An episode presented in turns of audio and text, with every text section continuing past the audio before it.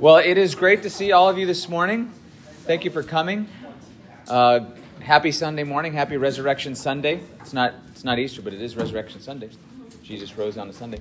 Uh, I'm going to pray for us, and then we're going to get straight into our uh, message for today because it's got a lot of points. In fact, 12, 12 observations plus five points and the next two subpoints. I mean, we just oh, a little little ridiculous, but um, we got to cover all of it. So let me pray for us, and then we will get started. Heavenly Father, we thank you for this morning. Thank you so much. It's such a beautiful morning. Thank you for these people that you brought here, your people, uh, saints that belong to you. I thank you that you have uh, provided this church, this facility, that you brought together believers to covenant together um, to serve you in a, in a localized way and to care for one another in, a, in this body. God, I pray that you would bless our time now. Give us understanding, give us clarity, encourage our hearts, challenge us to make even greater strides in our walk with you. And particularly as we think about manhood, I pray that you would help us as men to listen carefully, to allow ourselves to be convicted, to not shy away from what you call us to. And then for the ladies, too, to listen, to hear what godly maturity in, man, in men looks like, that you would help them to see that and to consider how to encourage their brothers, and then also as they are called to consider um, a man for marriage if they are being uh, pursued. We just pray that you give us all wisdom in these important issues, and I pray for these things in Jesus' name. Amen. All right, so let's look here at the top of the sheet. We've been quite a ways already in our discussion of relationships. And one thing that we noted last week in 1 Corinthians 7 is that there's a theme of freedom throughout 1 Corinthians 7. You are free to marry, and you're free to remain single. Paul's not obligating you to one or the other. But one thing he does note, and this is what I'll emphasize, is that there are advantages, spiritual advantages to being single, and that you're to take that time during your singleness to secure undistracted devotion to the Lord. That's what that time is for. That, that gift of singleness is for you to secure undistracted devotion to the Lord, to root yourself in Christ, to pursue godly masculinity, to pursue godly femininity, to be and pursue that person that God has called you to be. So I would say this to you don't make it your aim in life to be married. Make it your aim in life to be the man or the woman that God has called you to be. And as you seek that, and as God gives you desires and fulfills your desires, you may be led into marriage, which is a wonderful thing. But I do want to, to emphasize that we, we shouldn't make it our aim to be married, as though everything is subservient to that goal. Paul says that singlehood, singleness is a time to secure undistracted devotion to the Lord. And as you're securing that undistracted devotion to the Lord, it just might be you will be led into marriage and find a wonderful opportunity for marriage. Praise the Lord. But I but I believe that what Paul's wanting in 1 Corinthians 7 is for us to so pursue Christ and so long after him and obey him that when it comes to marriage, we not only will have grown in maturity, but we will be able to recognize who it is we should be pursuing. Okay? So we want to secure that undistracted devotion to the Lord. Now, what we're going to do now in the next few weeks, we're going to look at what God calls us to be as men. And so, guys, we're going to be listening to what Scripture says about what God calls us to be as men. And then, women, you're going to be hearing what Scripture calls men to be. So you can not only encourage through prayer, through verbal encouragement, but also to be aware of what godly masculinity and godly maturity looks like in a man so that you can have that discernment and with if you are pursued by a man. And we're going to start with men, and we're going to do a few weeks on guys, and then we'll do a few weeks on the ladies. And then after that, we'll begin to then start talking about friendship in the church between men and women. And then our last set of lessons will be on romance. Okay, so that's our, our map. So let's start in Genesis chapter 2 and 3. We're going to make 12 observations about male leadership in Genesis 2 through 3, and a lot of this comes out of uh, a book I wrote in 2017 on manhood. And so if you've read that, this is going to be familiar to you. And if, but even then, there's, there's going to be new material here. But if you haven't, then listen in, and perhaps one day you might want to pick up that book. But we need to make some important observations about manhood in Genesis 2 through 3. Moses, the way he's going to lay out the narrative, is he is going to be teaching us things about manhood. He doesn't need to come right out and say it. You can tell by the way he structures and frames the narrative in Genesis 2 and 3 that he's going to have some things to say about manhood that we should pick up on, that we should be ready to pick up on. So let's note these observations. Some of them we've already covered, but we're going to just go over those ones that we previously covered briefly. So let's notice first, observation number one God creates the man first. God creates the man first. Verse 7 of chapter 2 Then the Lord God formed the man of the dust from the ground and breathed into his nostrils the breath of life, and the man became a living creature. God planted the garden, and then he places the man in the garden. Verse 15 He took the man and put him in the garden of Eden to work it and to keep it. Okay? So God has created the man. He's established the man in the garden. He's given him an assignment. And then verse 16, and the Lord God commanded the man, You may surely eat of every tree of the garden, but of the tree of the knowledge of good and evil you shall not eat. For in the day you eat of it, you shall surely die. And you might be thinking, that's just a nice, interesting piece of the narrative. It's an interesting feature of the narrative, but it doesn't have significance.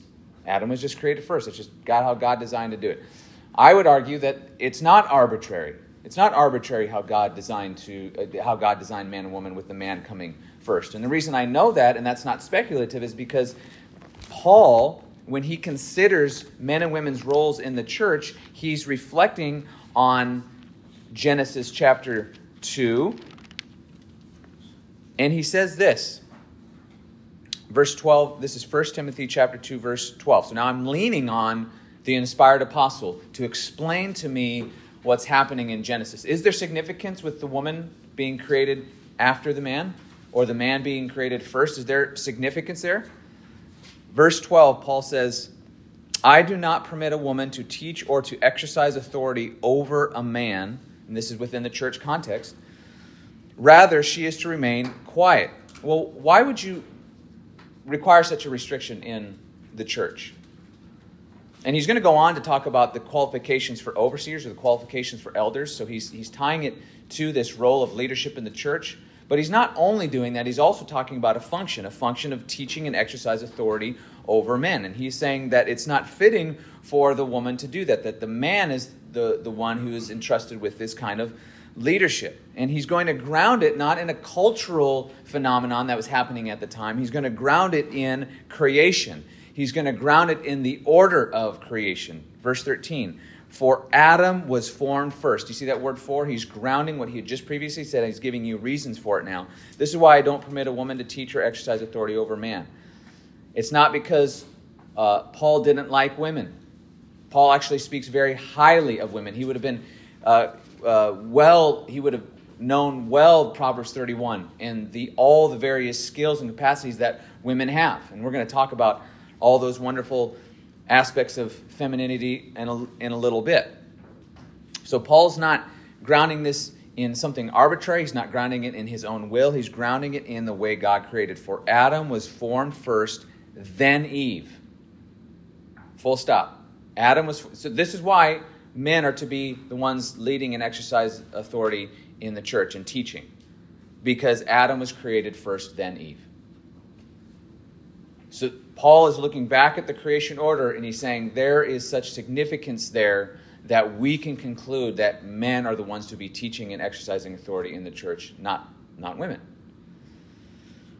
He goes on, and, and then he's going to go on, and now he's going to comment also on the, the fall, the chapter 3, Genesis chapter 3. What happened there? And this is also going to inform our understanding of, of manhood and womanhood. Verse 14 And Adam was not deceived but the woman was deceived and became a transgressor. What is he talking about there? He's talking about the reality that, and this is going to be significant when we continue to make our observations and look at what else was happening in Genesis 2 and 3. What happened with Adam and Eve was that Eve was deceived. Satan had crept in and tricked her into taking the fruit. He used deception. And we'll see he had a very crafty way of doing that. He had a very specific strategy. That's not so so Eve sinned out of deception, of being tricked. Adam sinned eyes wide open. He had received the commandment. He was watching it unfold. He knew exactly what he was doing, and he sinned with full knowledge. So, one, one component here is that the fact that the man is created before the woman signals that the man is intended to have leadership within this relationship between the man and the woman. And Paul's going to take that piece and he's going to apply it all the way down to the church.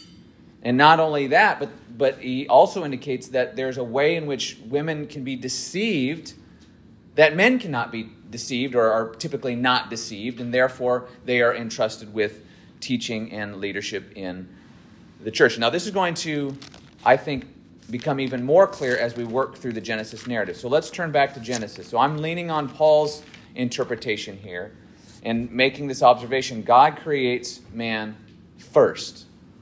So, by your very design, guys, by our very design, God has made us to bear unique leadership responsibility just because of the way that we're made. The man was created first, then the woman. As we'll see, this is not domination, this is not abuse, this is courageous and loving leadership.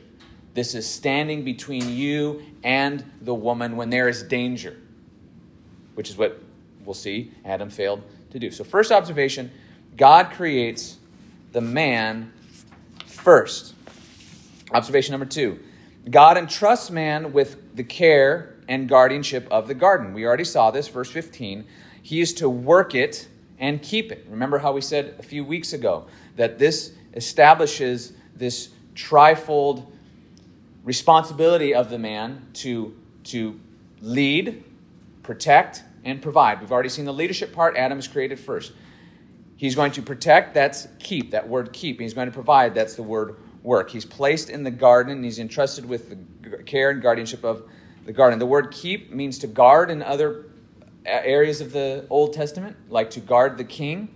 That's what he's meant to do. He's, he's entrusted with keeping and guarding and protecting this garden, implying that there was going to be intruders at some point, and he's to work it. He's to be a provider. He's going to find much of his satisfaction and meaning and purpose in work, in labor.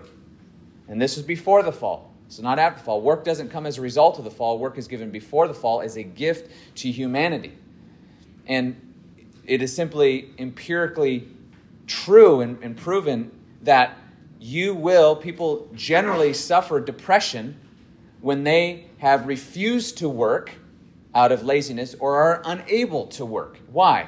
Because it's a fundamental component, and this is particularly the case with men, it's a fundamental component of our personhood to work.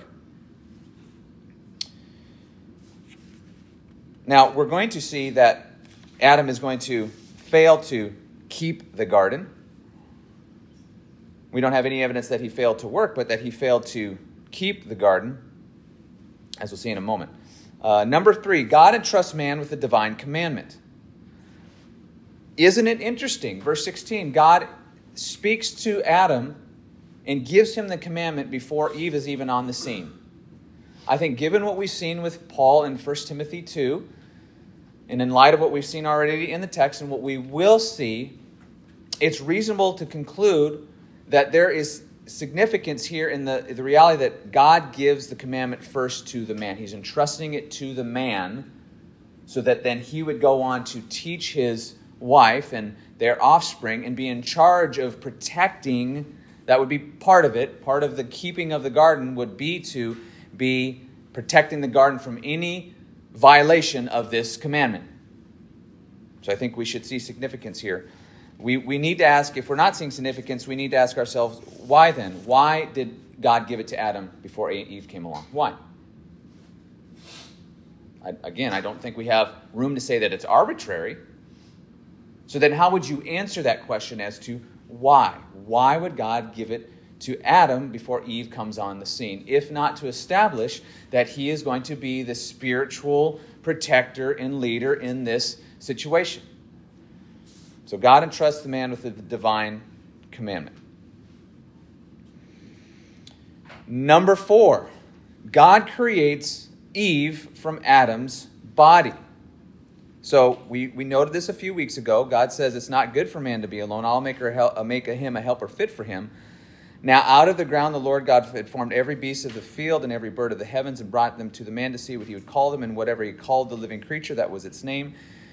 The man gave names to all livestock and the birds of the heavens and every beast of the field. But for Adam there was not a, found a helper fit for him. So the Lord God caused a deep sleep to fall on the man. And while he slept, he cl- uh, took one of his ribs or his side and closed it up its place with flesh. And the rib that the Lord God had taken from the man, he formed into a woman and brought her to the man. And the man said, This is at last bone of my bones and flesh of my flesh. She shall be called woman because she was taken out of man. Now again, let's turn, let's lean on our friends, the apostles, these inspired apostles, to explain to us is there any significance in this reality that God didn't create Eve out of the ground like she did Adam? Why not create her out of the ground right next to him? Just zoop. Remember, he, he formed Adam out of the dust of the ground, just like this, right? Formed, it, formed the man. Why not do that with the woman? Is there something significant here by the, by the reality that he is He's taking the woman out of the man. Um, let's see here. So Paul in 1 Corinthians chapter 11 is talking about this issue of head coverings. It's a notoriously difficult passage uh, to figure out exactly what the head coverings were and how they relate to women's hair and so on. But the point is actually pretty clear. He's talking about the relationship between husband and wife and the way they conduct themselves or adorn themselves in certain settings must be in line with this relationship of man being the leader and the woman, the wife being the one who follows male leadership. It'd be unfitting for them to present themselves in the church in a way, by the way they dressed or whatever they did, that, that distinguished the woman as the leader over the man. That would be unfitting. And Paul, again, he's not grounding this in some sort of cultural thing or grounding it in himself or his opinion. He's grounding it in the creation. This is remarkable. Verse 8 of chapter 11 For man was not made from woman, but woman from man. Neither was the man created for woman, but woman for man. That is why the wife ought to have a symbol of authority on her head because of the angels. Now, it's hard to even know what, what Paul's meaning here because of the angels and the symbol of authority, but the meaning is clear that the way that the man is created and the woman was created from the man uh, signals that there is a differ, difference between their roles with regard to leadership. The man bears a unique responsibility to lead, and the woman was created for the man.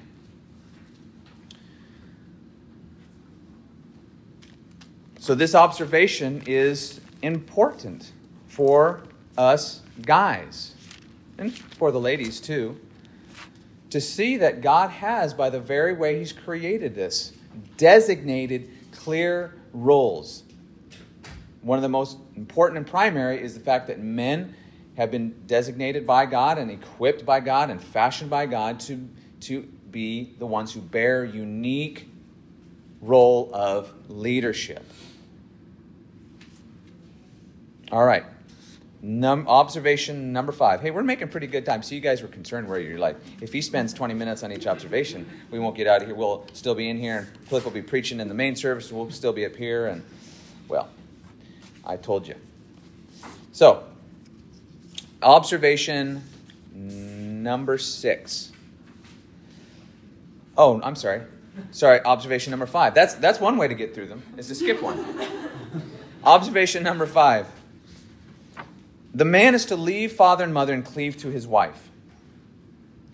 So God has created the, the woman out of the man. They are to be joined together, therefore. And, and, and so Moses himself saying, This is how creation happened. This is how the man and the woman were created.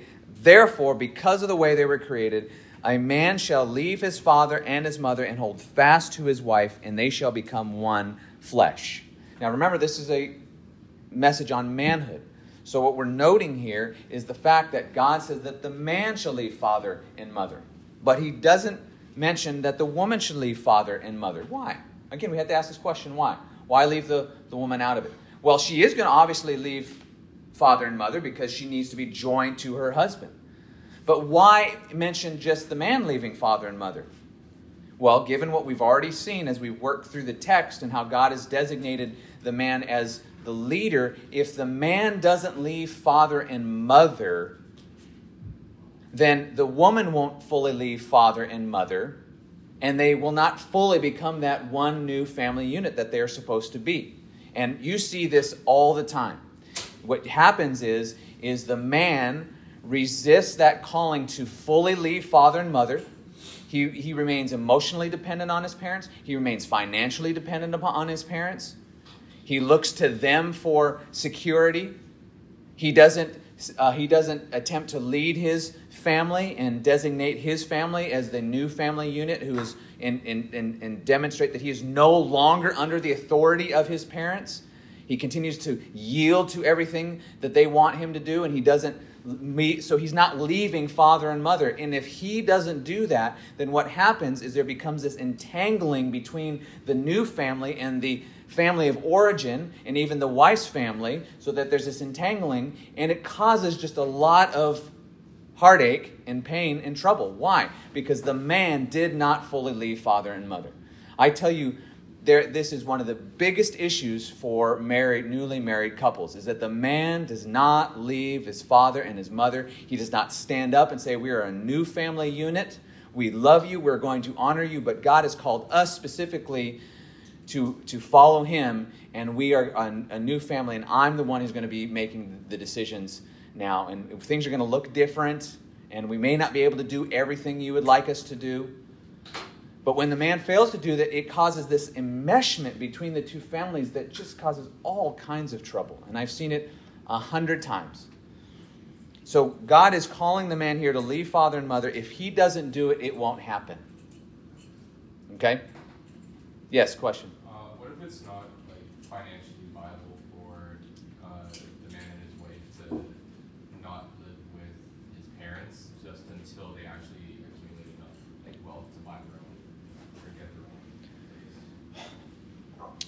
yeah, so that's a it's a unique. We're in a unique situation here out in the Bay Area. um, you won't believe what one million dollars gets you out in North Carolina. It gets you a, it gets you a mansion. Uh, that's no joke. Um, so the issue here is leaving father and mother so that you are able to support your wife, your new family, financially, spiritually, emotionally, and so on. And there could be scenarios where it's uh, feasible for the new family to, to live with the uh, uh, parents in order to save up money to have their own place. But you're assuming that you need a house to do that. You don't and I don't recommend it. And I, am just I'm now speaking. I, there's probably parameters and, and, room for for doing that, and we know people have done that, and that's fine. And then for a season, we did it. We did it for four months. We we sold our house in um, Louisville. We had a little condo in Louisville. We had a, a, little condo here in Sunnyvale. We sold both. We were homeless for four months. Uh, we lived with Amy's parents until we could find another place. We lived with them in Los Altos for four months. Um, but your question assumes that uh, a young married couple needs a home, uh, needs a house. You don't. You just need a place to live so you can have an apartment. And so, I'm speaking just in terms of wisdom, you have to know your situation. You have to know yourself as a man. Are you being led into financial passivity, passivity with regard to work, into laziness by, by relying, still relying upon the financial security of your parents? Or is this something that you can that isn't affecting you in that way, and that you're actively seeking to save up uh, wealth and so on? Now, the reality is, is especially here in the Bay Area, you probably would be living with your parents for 10 years to do that. I don't think that's wise. Now, leaving father and mother doesn't necessarily mean that you always have to change ge- uh, geographical locations. There may be times when that needs to happen. And we know people have, have done that, people who are missionaries and, and they just don't have a lot of money. But in terms of what's wise and what's most beneficial, I think most of the time, that new family needs to go find their own place. And the, and the man, it's up to the guy to make that, figure that out. So then that puts a lot of burden upon the guys, which is just fine. It's just fine to have burdens laid upon our shoulders. Um, and the Holy Spirit will enable us to fulfill those, those callings. So um, there are times and that it, I, I just want to be very careful that Scripture is not forbidding it absolutely. But this word here, where it says leave, father, mother, the word leave actually is a very strong word. And elsewhere, in a lot of the, uh, other passages in the Old Testament, the word means abandon, like never see again, like leave you on the side of the road kind of thing. That's what the word means. Now, obviously, we know that God doesn't mean disrespect and utter abandonment because there's going to come a time when you must honor your parents, right? And they might be living with you, which is a beautiful and good thing. But the word's strong. And it must be strong because we are we as guys, we sometimes can just like that security, you know. But God is saying, boop, He wants to kick us out, kick us out of that your family into that new family, start that new family, and be your own uh, family unit under God, following the Lord as He leads you. Because see, He has a He has a plan for your family. He has a He has a plan for your marriage, and you need to be free. And this is why Jesus speaks so strongly about uh, the natural family, because you need to be free to follow Jesus, and need to be free to lead your family to follow Jesus.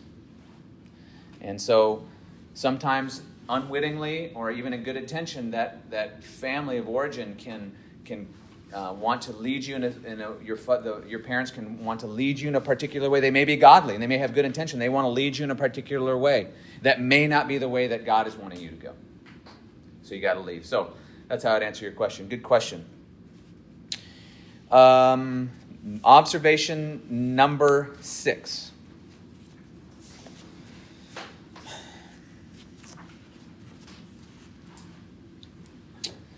Observation number six the serpent bypasses the man and goes to the woman. Now, this is where we have to keep in mind everything we've studied up to this point. Remember, Moses is commenting on manhood without having to come out and just say it, right? By the way he's structuring the narrative, we should be able to pick up on these things, especially now because we have the New Testament informing us.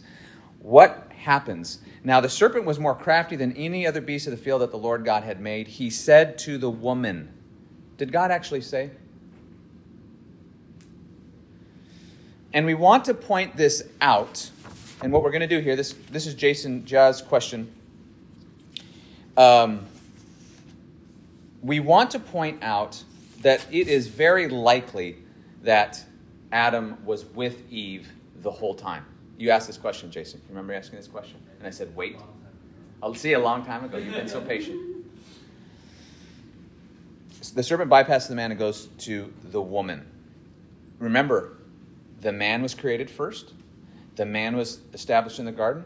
The man was called to work it and to guard it. The man was entrusted with the commandment. Isn't it interesting that the serpent goes to whom?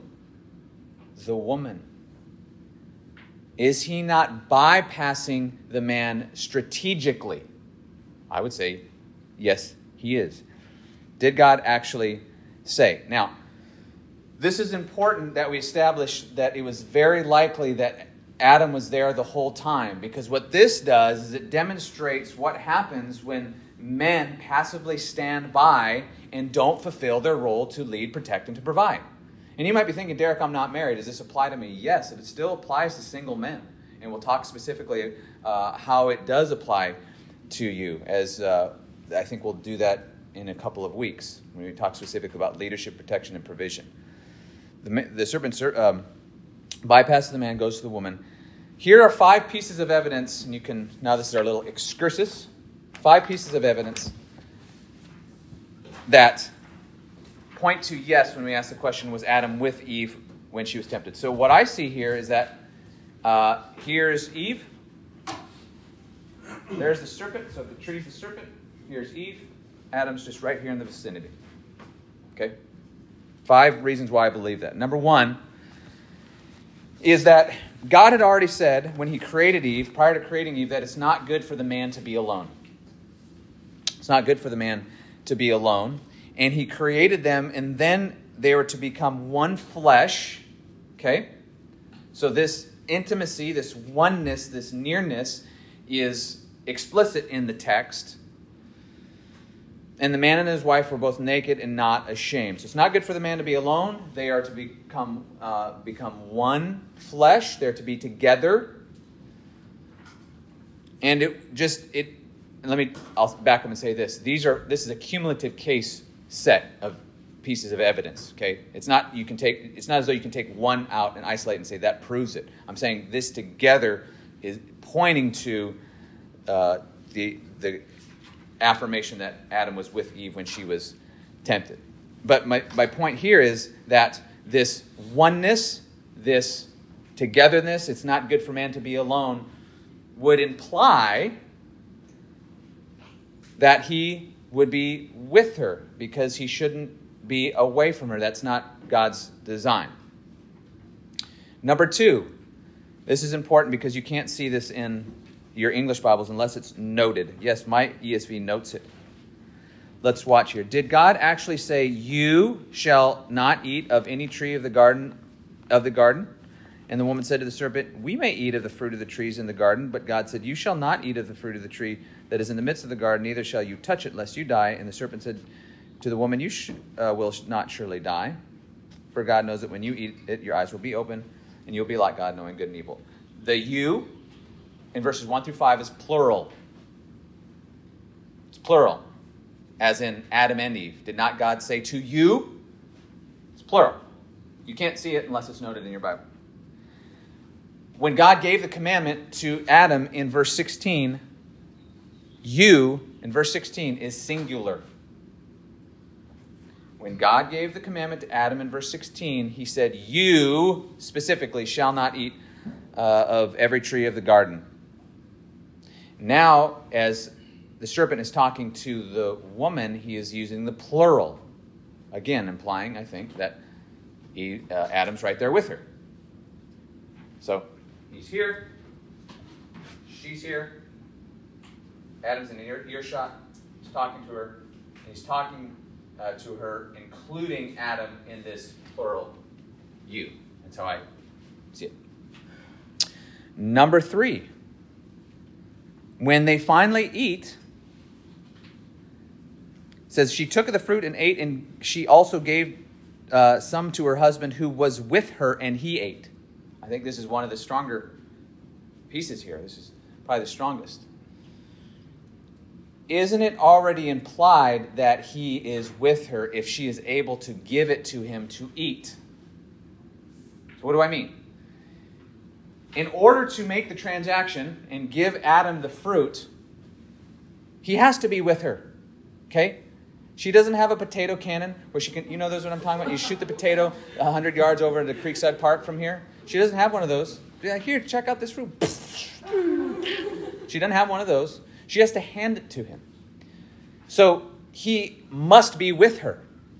So why does Moses emphasize that he was with her, if not to say that she was with her the whole time.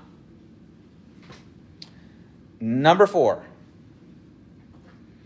the reality of nakedness bookends this incident. They are both naked and not ashamed, verse 25. Verse 7 of chapter 3 Then the eyes of both were open, and they knew they were naked. And they sewed fig leaves together. Together made loincloths. Again, just another piece of evidence. Um, nakedness, nakedness. In between that time, this event happens. Um, number five, verse 8 and they heard the sound of the lord god walking in the cool of the garden or in the garden in the cool of the day and the man and his wife hid themselves from the presence of the lord among the trees of the garden Now, this is interesting because I didn't even realize this until I was. I used to have four pieces of evidence until I read this in a book on systematic theology. Uh, this author named Robert Reymond writes, quote, We are informed in verse 3 8, not that the man and the wife and his wife together hid themselves, but as the Hebrew literally reads, that, quote, the man hid himself and the woman herself. And then this is how he summarizes that situation. It was a case of every man for himself, indicating that once the sin happened, it was Adam was out for himself. I got to hide myself. She was out hiding by herself, implying what? That they were together the whole time and that this is an unusual development. Okay? So, those are my five arguments, five reasons why I believe Adam was with her the whole time, which indicts even further his passivity because he simply sat by and watched this whole thing go down, as we'll talk about in a moment. But here are two reasons why this matters. Number one, bypassing male leadership is often Satan's first strategy in the marriage. Bypassing male leadership is often Satan's first strategy in the marriage. If he can lull the man to sleep, cause him to be indifferent towards spiritual things, or just too tired, or too devoted to his work, or too devoted to his hobbies, too devoted to hanging out with his buddies. So he can kind of get him out of the sphere of influence and leadership and protection. And then he can go straight to the woman and now put upon her the burden of spiritual leadership. And when he can do that, then he's going to have an easier time. Because why? Because the man was created to be the leader, to stand in between the wily serpent and his bride. Say, Adam, at this point, when the serpent started questioning God's word, he's been like, ah, oh, no, no, no, no. He should have stepped right here and said, no, right in between serpent and Eve. He should have stepped right in between, between and said, no, we know what God said. This is not going to happen. Get out of here. But this is Satan's strategy. Uh, number two, Satan will gradually lead a defenseless family into deception. This is Satan's strategy. Satan has a, uh, a gradual strategy, gradualism. This is how he operates. First, um, as we'll see here, he, in, he introduces an atmosphere of doubt and he gradually works on the family. He works on the woman by introducing doubt about God's word. And I'm, I'm going to leave it at that so that we can actually, that is going to be filled out in these next few observations. But that's why it matters. Again, Moses' comment, he was with her, the way he frames the narrative, he is pointing out He's indicting Adam, you might say, for passively standing by while the serpent accosts his wife. Observation number seven the serpent questions and misquotes God's word, but the man does nothing. Did God actually say, You shall not eat of any tree of the garden? That's not at all what he said. There's already this introducing of doubt. Eve's going to be back on her heels. Adam should have stepped in and said, We know what he said. This is what he said. And he should have just quoted God's word. Who was it a few thousand years later who did exactly that? Jesus. No, this is what God said.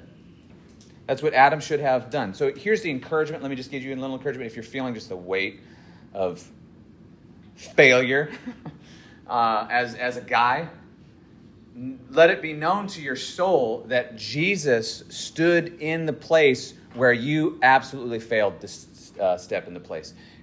Jesus stood in the place where Adam failed to stand in the place, and he stood up for his bride. He defeated Satan's temptations. And now in him, we are fully justified because of what he has done on our behalf, and in him, through the Spirit, we can now set aside and put aside passivity and be courageously decisive. Okay. So the serpent questions and misquotes God's word, but the man does nothing. He should have done something. The fact that he's sitting here passively should be seen as wrong, and that's what Moses, I think, is intending. Observation number eight the serpent contradicts God's word, but the man does nothing. The serpent said to the woman, You will not surely die.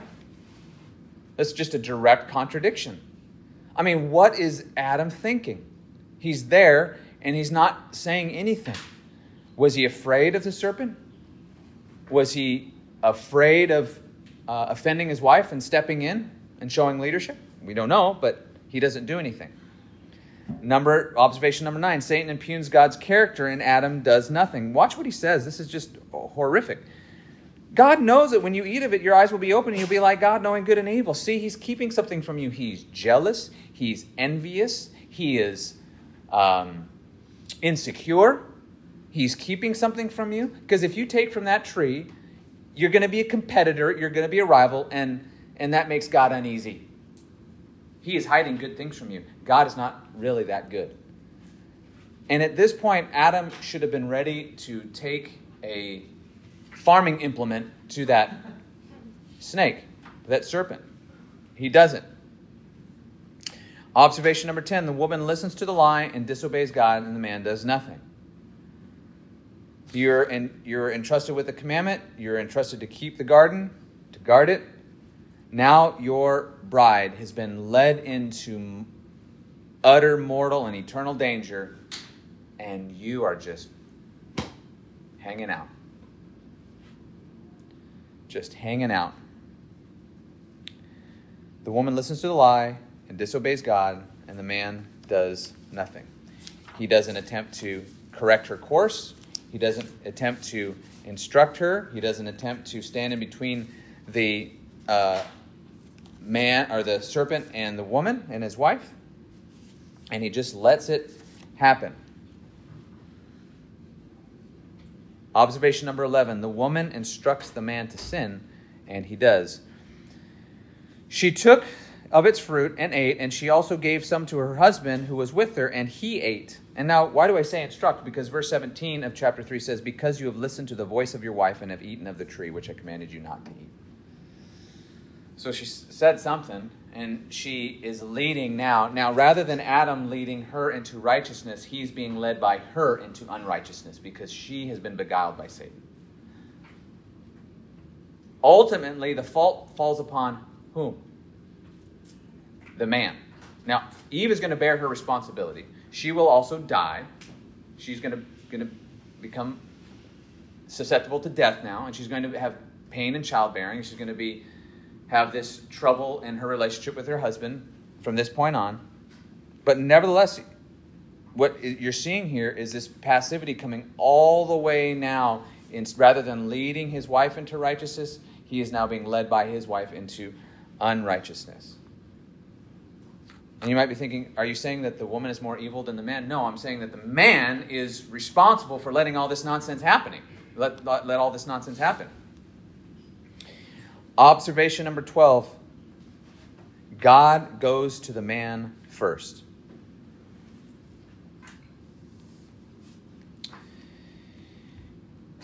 But the Lord God called to the man and said to him, Where are you? And he said, I, was, I heard of you I heard the sound of you in the garden, and I was afraid because I was naked and I hid myself. And he said, told you that you were naked. Have you eaten of the tree that I commanded you not to eat? Who sinned first? Who took from the tree first? Who led Adam into sin?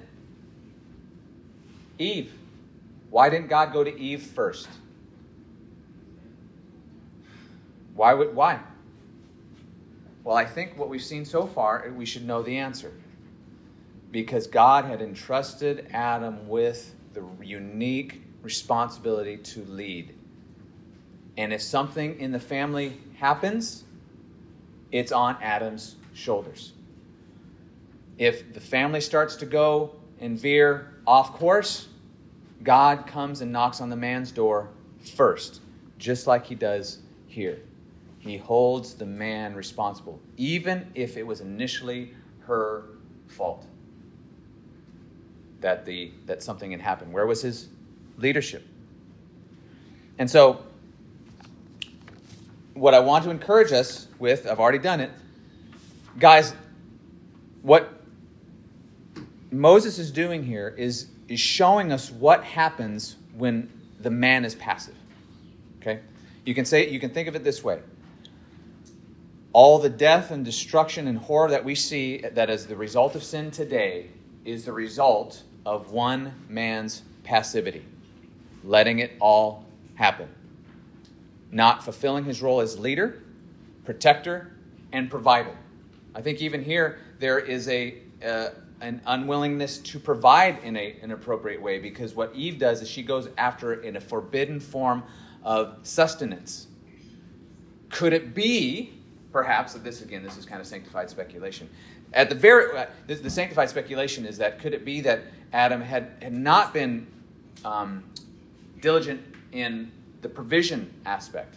Well, we don't know. What we do know is that what she went after was a forbidden kind of provision.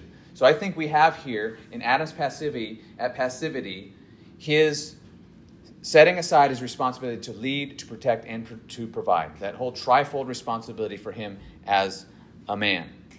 And all hell is unleashed on earth because of his passivity. So then the conclusion that we need to make as men is that passivity when it comes to godly leadership, godly protection, and godly provision, will have disastrous effects in our church, in our families, and among our friends. And you might have ideas of leadership in your head which are wrong and distorted. You might admit, when I say leadership, you think abuse, you think domination, you think meanness, you think not um, listening to the important insights of your sisters or your wives or whatever it might be. And that's not what we're talking about when we talk about leadership. We need to flesh this flesh out what this means because we probably have distorted ideas, but nevertheless we do need to conclude from this narrative that male passivity will have tremendously negative implications in all the realms in which God has placed us to exercise leadership.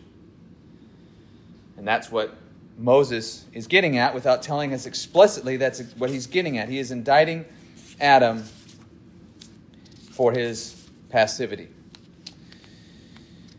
Let's get a little more encouragement before, we've already seen this, but I want to point it out again. Uh, before God is going to curse Adam and Eve, he is first going to curse the serpent and lay judgment upon him in verse 14, and then he's going to promise a redeemer in verse 15. He's going to promise the offspring of the woman. He's going to crush this serpent. It's not going to be Adam, because this is going to be a future offspring. So it's not Adam, right? So it's going to be someone other than him that God is going to provide, who's going to undo all this passivity. And then we see Jesus come along in Matthew chapter 4. He's, he's brought out into the wilderness, and Satan confronts him and say, Did God actually say? Are you really the Son of God? And three times he's assaulted by the serpent and three times he stands in the place in front of his bride, you could say, for the sake of his bride, for the sake of his people. He confronts the serpent three times and says, Oh, yeah, God said that, God said that, and God said that. Flee. And he did.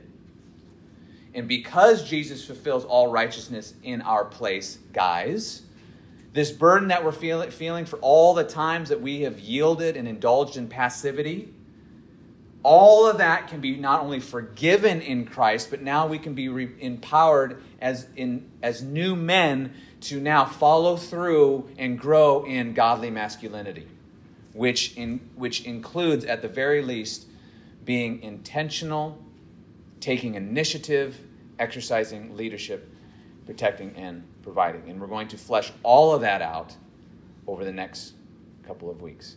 So I want to stop there to give us five or so minutes for questions, and then you guys, I won't go over like I did last time, and, and you guys can go and fellowship before church. Yes, Jason. Um, where does uh, humility come into play uh, in this uh, aspect, especially regarding to like the um, uh, the leadership that a man has, uh, and you know, ideally the lack of passivity and because it may be tempting for um, for us to like look at you know the qualities that uh, you should have, and then it's like ticking off boxes. Like, oh, you know, you think that you have this, have this, have this, and it's like, but uh, you know, how, how does like the yeah, how, how does humility come into play? I think it would depend on how you define humility. Uh, and that's why a couple weeks ago when I preached on, on humility, you have to rescue humility from its cultural confines. Because humility in the culture is men not exercising leadership. That is seen by some as inherently domineering and inherently proud. How dare you think that you, just because you're a guy, you should exercise leadership? So it's also it's also defined explicitly. So I can't remember what dictionary I found this in, but it's defined. Humility is defined as non-assertiveness.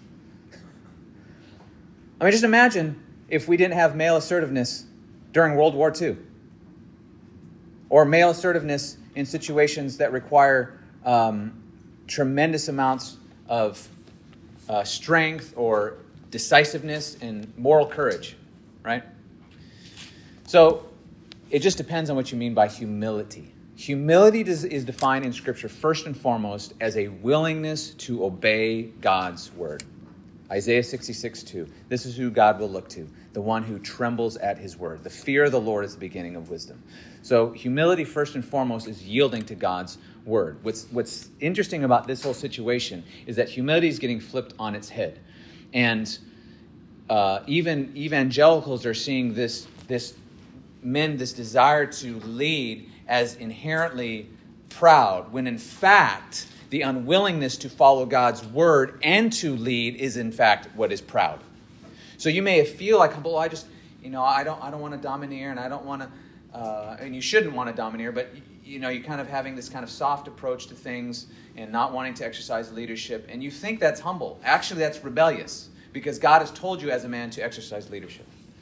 So we have to first define humility Godwardly. Okay, Am I going to obey God? Now, within all those commandments that God has given the man, involved in that is love, genuine concern for women, gentleness. Um, it, I think there's also great room for, and this is the Proverbs, for listening to the wisdom that your sisters have. Uh, a wise man listens to advice, Proverbs 12 15. So, uh, leadership is not dominating over the people in your charge. It's not closing your ears to what other people have to say and just going your own way. That's not biblical leadership. Biblical, godly leadership is fully orbed, it's loving, it's uh, has genuine concern, it's courageous, but it is nevertheless real leadership.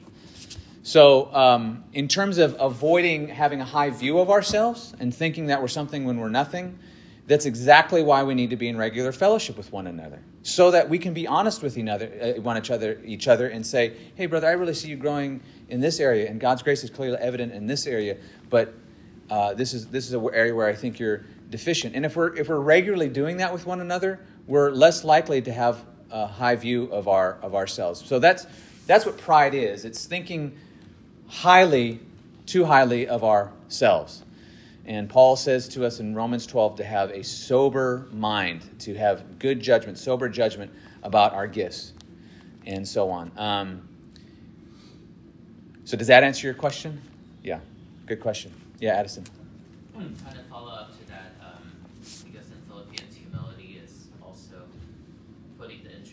Yeah, right, exactly. So, mm-hmm. how do we not let that become passive and just let the other people's interests be dictate your decisions?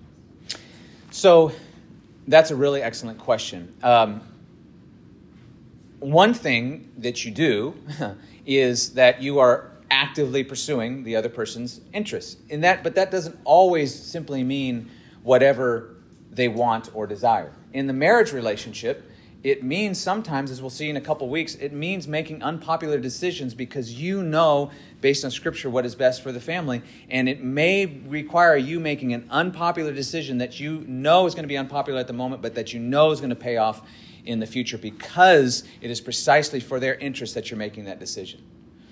Um, and so, um, so when Paul's talking about interests, the, the actually the, the, the language he's using is very comprehensive. He's, he's talking about the whole of life. So not just spiritual interests, but physical interests and temporal interests and, and spiritual interests. But nevertheless, your role as the man, as the husband, is to to seek continually to know what is best for your wife and for your family. And there may be uh, desires that one's wife has that you can recognize are not good, they're not godly, and you need to gently guide in another direction. And frankly, there'll be some of that going on your wife to you as well. And, and it happens a fair amount in our home. Amy has to point out my sin and uh, failures and my desires not being legit. But nevertheless, as being humble, what you're doing is you are laying down your life for the, the temporal good and the ultimate good of your bride and considering her more interests is more important than your own. Sometimes, however, that requires you making an unpopular decision. Um, not because you revel in making people mad, but because you know that this is what needs to be done. And a man is also, a good leader is also one who makes good second decisions. So I think you can see when someone is genuinely humble as opposed to exercising kind of abusive leadership. When they make a wrong first decision and then they just dig in their heels and they just keep going with that wrong decision because no one's going to tell me what to do. Good leadership, good godly leadership, knows how to make good second decisions. I've made a lot of bad first decisions. Okay? But I think, by and large, you can ask Amy, I think I, I'm pretty good about second decisions. Be like, yeah, I blew it there. Okay, this is the way we're going, and things work out. So, um, you, that's an important piece of the humility part. Yeah. Yes. Question, Francis. Actually, I just wonder, can I share something what I've heard from the evangelical churches they teach? That's funny, like even when they teach um, man is the head of the woman, they will add on the in the sermon from the pastor. Oh, but the neck is the woman, so the woman's still in charge, like how the head is turned. Oh yeah, yeah, yeah. Compensate, like. Yeah, so like there's a yeah. so this so discussion.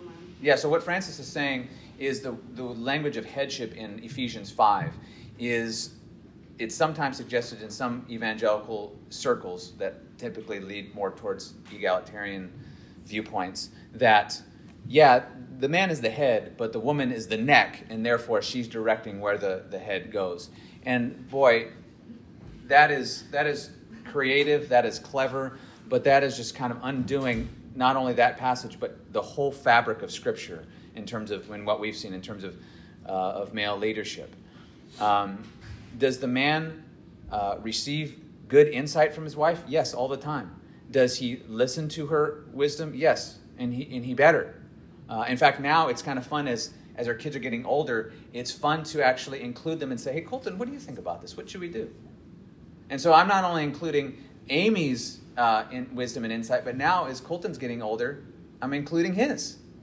And uh, so, so the point is simply to say that the man is always the one who's is, who is leading, and you don't want to undo headship by making these kinds of clever claims that the woman is the neck directing things. That just ultimately what that does is that just is going back to uh, Genesis 3:16, where the temptation of the woman is going to be to rule over the man, and this is just one example of that kind of creeping in creatively into the teaching of the church to kind of take the edge off because um, you already know, ladies, that you're going to be tempted to chafe against uh, male leadership. Now, you may chafe against bad male leadership, and it's good, all right? It's good to chafe against bad, domineering, unkind, proud leadership.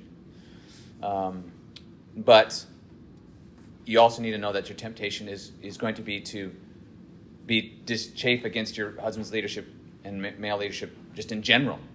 Okay? And I think that's an example of what having that's kind of a formalized example. So thank you, Francis, for that. That's real teaching. That's actual teaching that you're referring to. I've read it, I've heard it, and uh, it's it's not in keeping with careful exegesis of Scripture.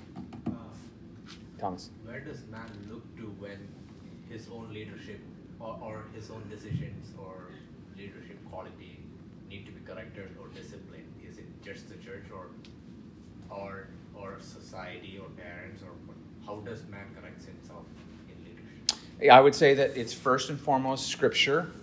God Christ, the local church, um, and then having that grounding, you can you can look elsewhere. We just have to be very careful because the world, while it does because of God's common grace, does have some right ideas about leadership. Uh, it certainly does not have a full orb and sometimes it has a, a warped view of, of leadership.